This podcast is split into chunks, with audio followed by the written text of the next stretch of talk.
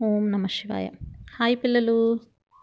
మనం మారీచుడి దగ్గరికి రావణాసుడు వచ్చి మాట్లాడుతున్న సంభాషణ అంతా తెలుసుకున్నాం కదా ప్రీవియస్ ఎపిసోడ్లో. ఇప్పుడు మారీచుడు చెప్పాడు. నన్ను రాముడు బాణంతో కొడితే నేను ఇంత దూరం వచ్చి పడిపోయాను ఇక్కడ తర్వాత లంకా నగరానికి చేరుకున్నాను అని చెప్తూ ఇది కాక ఇది ఎప్పుడో జరిగింది బాలుడిగా ఉన్నప్పుడు సంగతి వదిలి. ఇప్పుడు పెద్దవాడయ్యాక వెరీ రీసెంట్గా ఒక ఇన్సిడెంట్ జరిగింది అది చెప్తాను నువ్వు విను అని అంటున్నాడు రావణాసురుడితో. ఏంటి ఆ విషయం అంటే ఇప్పుడు నేను ప్రాణాపాయ స్థితి వరకు వెళ్ళే అలాంటి సిచ్యుయేషన్లో పడిపోయినా కూడా రాముడి మీద విరోధం మాత్రం నాకు తగ్గలేదు. చావు దాకా వెళ్ళాను కదా నాకెందుకు ఇవి అనుకోవచ్చు కదా? అనుకోలేదు. అయినా ఆయన మీద ఆ శత్రుత్వం నాకు అలాగే ఉంది. ఒకరోజు మృగరూపాన్ని ధరించి ఇద్దరు రాక్షసులతో కలిసి దండకారణ్యంలోకి ప్రవేశించాను. అంటే భయంకరమైన మృగరూపం అనమాట మాంసం తింటదే. అలాంటి క్రూరమైన యానిమల్గా నేను మారి అడవిలో తిరగడం మొదలుపెట్టాను. తిరుగుతుంటే అసలు నోట్లోంచి నాలుక ఇలా నిప్పులు కక్కుతున్నట్టున్న నాలుక. మంచి స్ట్రాంగ్ బాడీ. అలాగే పెద్ద పెద్ద కూరలు. అసలు చూస్తే నన్ను చూస్తేనే జనం జడిసిపోయే రకంగా అలాంటి పరిస్థితుల్లాగా ఐ మీన్ ఆ టైప్ ఆకారంతో తిరుగుతున్నాను. చక్కగా పవిత్రమైన నదుల పక్కన మంచి చెట్ల కిందన కూర్చొని తపస్సు చేసుకుంటుంటారు చూడు. అలాంటి మునీశ్వరుని హింసిస్తూ తిరగడం మొదలుపెట్టాను. అసలు అక్కడ తపస్సు చేసుకుంటున్న వాళ్ళని చంపి వాళ్ళని రక్త మాంసాలను తినడమే నా పని అనమాట అంత క్రూరంగా బిహేవ్ చేశాను నేను. ఎప్పటికప్పుడే ఋషుల మాంసాన్ని తినడం వాళ్ళ రక్తాన్ని తాగడం. అస్సలు ధర్మ విరుద్ధంగా ప్రవర్తించడం మొదలుపెట్టాను. అయితే ఇలా తిరుగుతూ తిరుగుతూ ఉండగా ఒకరోజు మునివేషంలో ఉన్న రాముణ్ణి చూశాను. ఇంతకుముందు ఎప్పుడు ఎలా చూశాను నేను? రాకుమారుడిగా చూశాను. ఇప్పుడు మునివేషంలో ఉన్న రాముణ్ణి చూశాను. పక్కన సీతాదేవి లక్ష్మణుడు వీళ్ళని చూశాను. అయితే ఇప్పుడు అతను ఎలా ఉన్నాడు?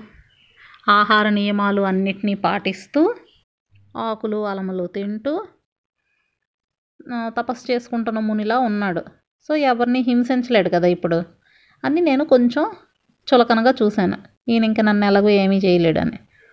అయితే ఇంతకుముందు నాకు జరిగిన ఇన్సిడెంటు ఆయన నాకు కొట్టిన దెబ్బ ఇవన్నీ నాకు మాట్లాడితే గుర్తొచ్చాయి అనమాట అయితే నాకు అప్పుడు అలా చేశాడు కదా ఇప్పుడు నన్ను ఎలాగో ఈయనేం చేయలేడు. కాబట్టి ఇప్పుడు నేను ఈయన మీద పగ తీర్చుకుంటాను అని అనుకున్నాడు. మారీచుడు అనమాట అది ఇదంతా చెప్తున్నాడు రావణాసుడితో ఎలాగైనా ఈయన్ని చంపుదామని డిసైడ్ అయ్యాను. ఆయన మీదకి దూకానమాట చంపడానికి. నాకు బాగా కూరలు అలాంటివి ఉన్నాయి కదా వాటితో చంపేయచ్చు అనుకున్నాను. అంతే.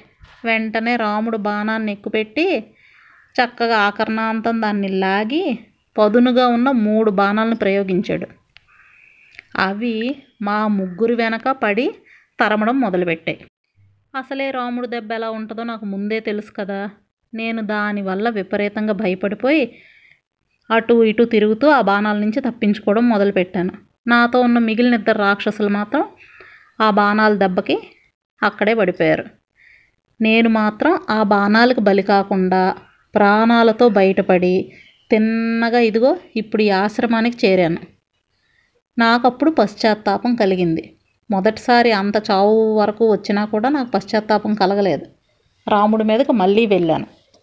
కానీ రెండోసారి జరిగిన ఇన్సిడెంట్కి మాత్రం బాబోయ్ అని చెప్పి ఇంకా నాకు పశ్చాత్తాపం కలిగి అసలు నేను ఇంతమందిని ఇన్ని రకాలుగా టార్చర్ చేశాను ఇన్ని చేశాను ఇప్పుడు కూడా ఈయన ముని వృత్తిలో ఉన్నాడని చూసి కూడా ఈయన మీదకి కూడా వెళ్ళాను. అని తనకి పశ్చాత్తాపం కలిగింది. సో అప్పటి నుంచి నేను ఈ పనులన్నీ మానేసి చక్కగా మంచి ధర్మ మార్గంలో ప్రవర్తించాలని నిర్ణయించుకున్నాను.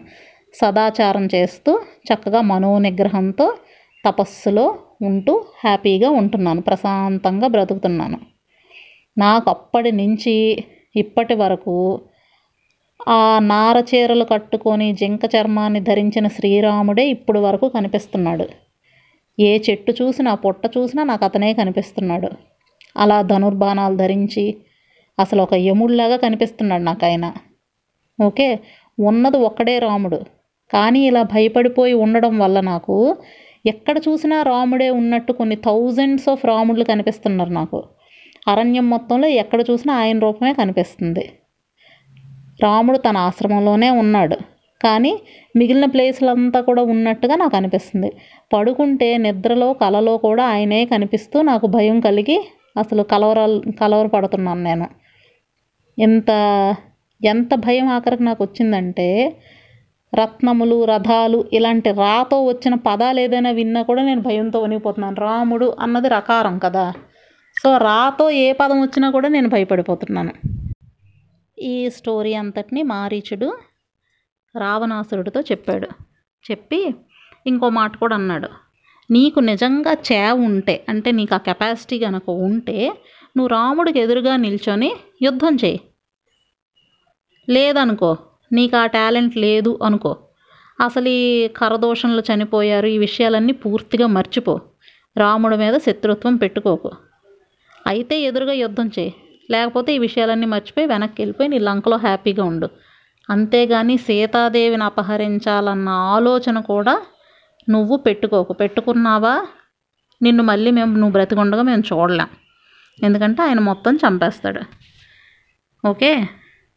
నేను ఇప్పుడు మంచి మార్గంలో నడుస్తున్నాను. ఎట్టకేలకు నాకు పశ్చాత్తాపం కలిగి నేను మంచి పద్ధతిలో వెళ్తున్నాను. ఇలాంటి పరిస్థితుల్లో నువ్వు చేసే ఈ తప్పు వల్ల నా చేత కూడా ఇప్పుడు ఈ తప్పు చేయించాలనుకుంటున్నావు కదా. నేను ఇప్పుడు వరకు చేసిన మంచి పని అంతా మళ్ళీ నాశనం అయిపోతుంది. కాబట్టి నేను మాత్రం ఈ విషయంలో నిన్ను ఫాలో అవ్వను. నువ్వు చెప్పినట్టు నేను విన్ను. నువ్వు నీకు చేతనైనట్టు నీకు నచ్చినట్లు నువ్వు చేసుకో. ఓకే? నన్ను మాత్రం ఇన్వాల్వ్ చెయ్యొద్దు అని చెప్పేశాడు. ఓకే? ఇప్పుడు ఆ ఢీ సినిమాలో బ్రహ్మానందం చెప్తాడు కదా. నన్ను ఇన్వాల్వ్ చేయకండి రావు గారు అంటుంటాడు మాట్లాడితే. అలా చెప్పేశాడు మారీచుడు. నాకు సంబంధం లేదు ఈ విషయంలో. నా మనాన్ని నేను హ్యాపీగా బ్రతుకుతున్నాను నన్ను ఇలా ఉండని అని చెప్పాడు అనమాట చెప్పి యాక్చువల్గా అయితే కరుడు నీ రిప్రజెంటేటివ్గా ఈ ఏరియాలో ఉండి చక్కగా అన్నీ నడుపుతున్నాడు. అనవసరంగా రాముడితో గొడవకి వెళ్ళాడు ఎవరి వల్ల? కేవలం శూర్పణఖ వల్ల.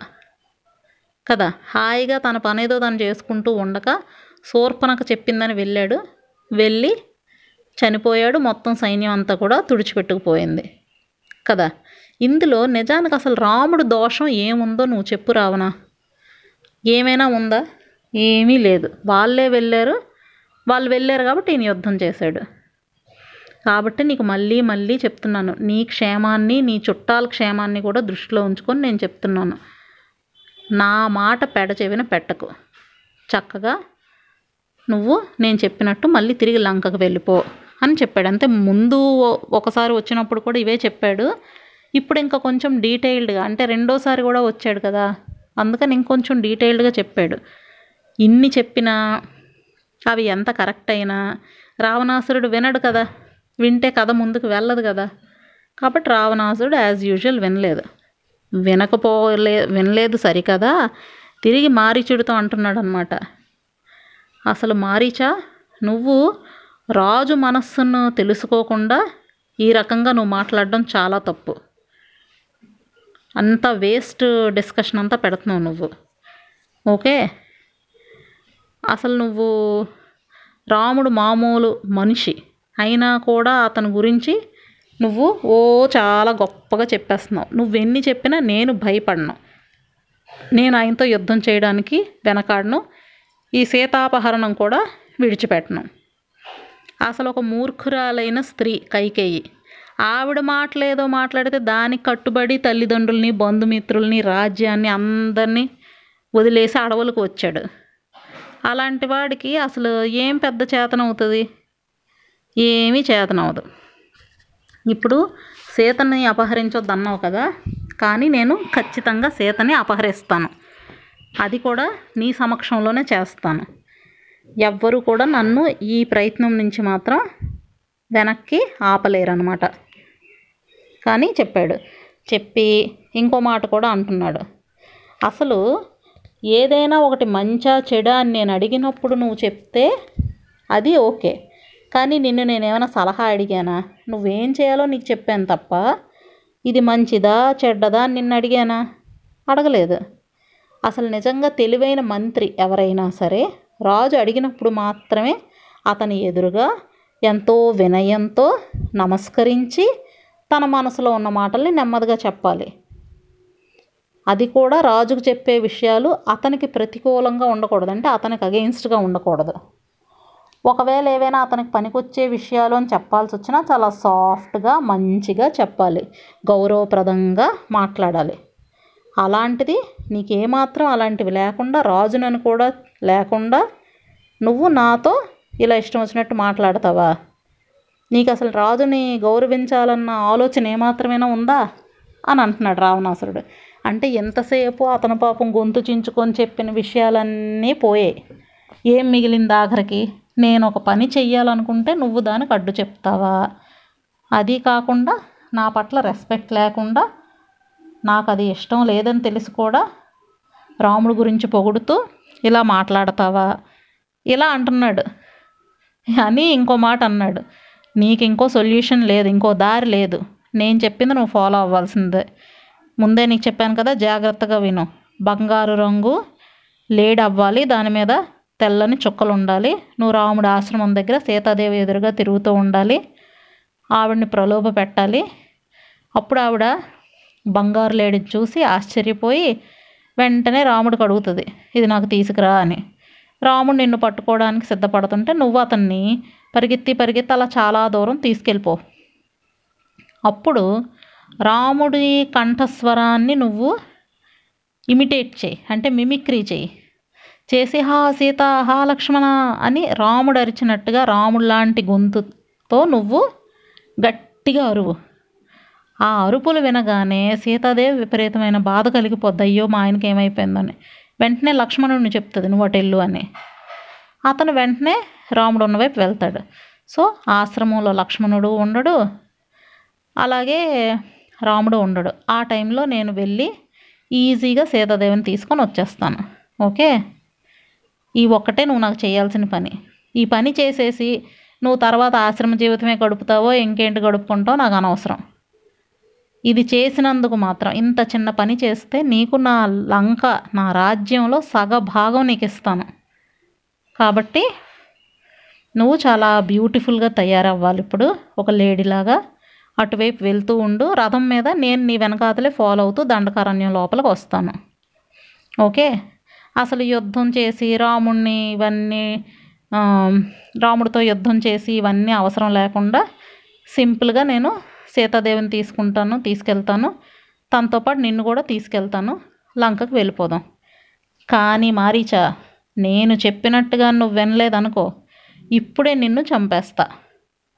నీకు ఇష్టం లేకపోయినా నీ చేతే ఈ పని నేను చేయిస్తాను. ఎందుకంటే రాజుకి ఎదురు తిరిగిన వాడు ఎప్పుడూ సుఖపడాడు. నువ్వు నాకు ఎదురు తిరిగి మాట్లాడావు. కాబట్టి నువ్వు వెళ్ళాల్సిందే ఈ పని చేయాల్సిందే. ఇప్పుడు నువ్వు ఇవన్నీ చేయడం వల్ల పొరపాటున రాముడు బాణానికి నువ్వు దొరుకుతావని లేదు కదా. నువ్వు దొరకొచ్చు దొరక్కపోవచ్చు. బాణానికి దొరికిపోతే అక్కడ చచ్చిపోతావు. దొరకపోతే బ్రతికి హ్యాపీగా లంకకు వచ్చేస్తావు. అంటే ఫిఫ్టీ ఫిఫ్టీ ఛాన్స్ ఉంది.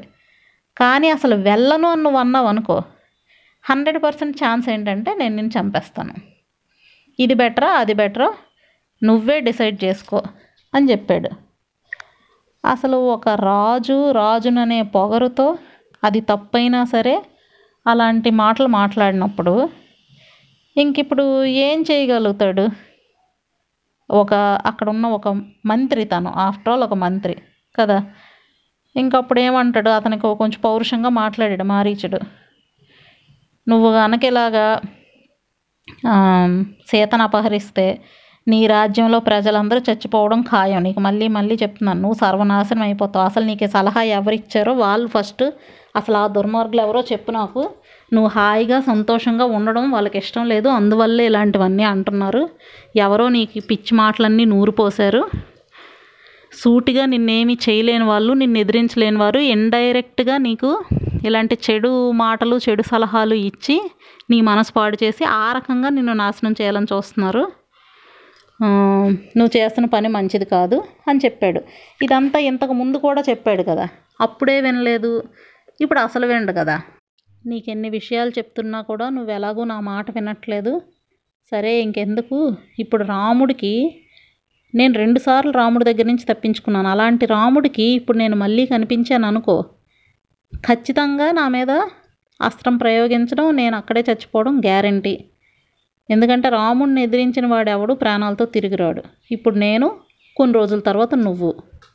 కాబ కాబట్టి నువ్వు కూడా ఎక్కువ కాలం బ్రతకవు. సో నువ్వు దుర్మార్గుడివి.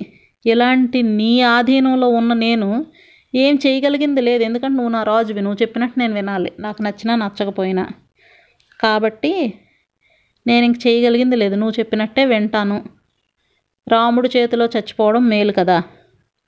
ఇక్కడ ఉండడం కన్నా. అని అన్నాడు అన్న వెంటనే రావణాసుడు అసలు మిగిలినవన్నీ వినట్లేదు. ఇతను ఎన్ని చెప్తున్నా ఫైనల్గా ఒప్పుకున్నాడా లేదా? ఒప్పుకున్నాడు కదా. ఓ చాలా హ్యాపీ ఫీల్ అయిపోయి మారీచుడిని గట్టిగా కౌగిలించేసుకొని అప్పుడు చెప్తున్నాడు మారీచా నువ్వు అసలు నా అభిప్రాయానికి తగినట్టుగా ఫైనల్గా ఈ డెసిషన్ తీసుకున్నందుకు నువ్వు అసలు సూపర్. కాబట్టి ఇంక నీకేం ప్రాబ్లం లేదు. పద. అని చెప్పాడు అనమాట అయితే బయలుదేరి వెళ్ళారు అక్కడి నుంచి. ఆ- రథం తెచ్చాడు కదా ఆ రథాన్ని ఎక్కమని చెప్పాడు మారీచుడికి. ఇదిగో ఈ గుర్ర ఈ రథం చూసావా? మొత్తం రత్నమయం. దీనికి ముందు ఉన్న గుర్రాలు చూడు ఎంత భయంకరంగా ఎలాగ ఉన్నాయో నువ్వు నాతో పాటు ఇదిగో ఈ రథంలో రా. చక్కగా అక్కడ మనం అనుకున్న పని అంతా కరెక్ట్గా చేసేద్దాం. నేను సీతను బలవంతంగా తీసుకొని వచ్చేస్తాను అని చెప్పాడు. ఇంకా చేసేదేం లేక మారీచుడు కూడా అసలు ఒక విమానంలాగా ఉంది ఆ రథం. ఎక్కి అక్కడి నుంచి ఆ మారీచుడు ఆశ్రమం దగ్గర నుంచి బయలుదేరి ఇద్దరు రథం మీద వెళ్ళారనమాట వెళ్తే దా కొన్ని పట్టణాలు వనాలు పర్వతాలు నదులు రకరకాల ప్రదేశాలు ఇలాంటివన్నీ దాటుకుని దండకారణ్యానికి వెళ్ళారు. వెళ్తే రావణాసుడు మారీచుడితో కలిసి రాముడున్న ఆశ్రమాన్ని చూశాడు. అప్పుడు ఆ బంగారు రథాన్ని నుంచి దిగి మారీచుడు చెయ్యి పెట్టుకొని అన్నాడు మిత్రమా అని. మిత్రమా అంటే ఇందాకే చంపేస్తాను అన్నాడు కదా ఇప్పుడేమో మిత్రమా అని పిలిచాడు. పిలిచి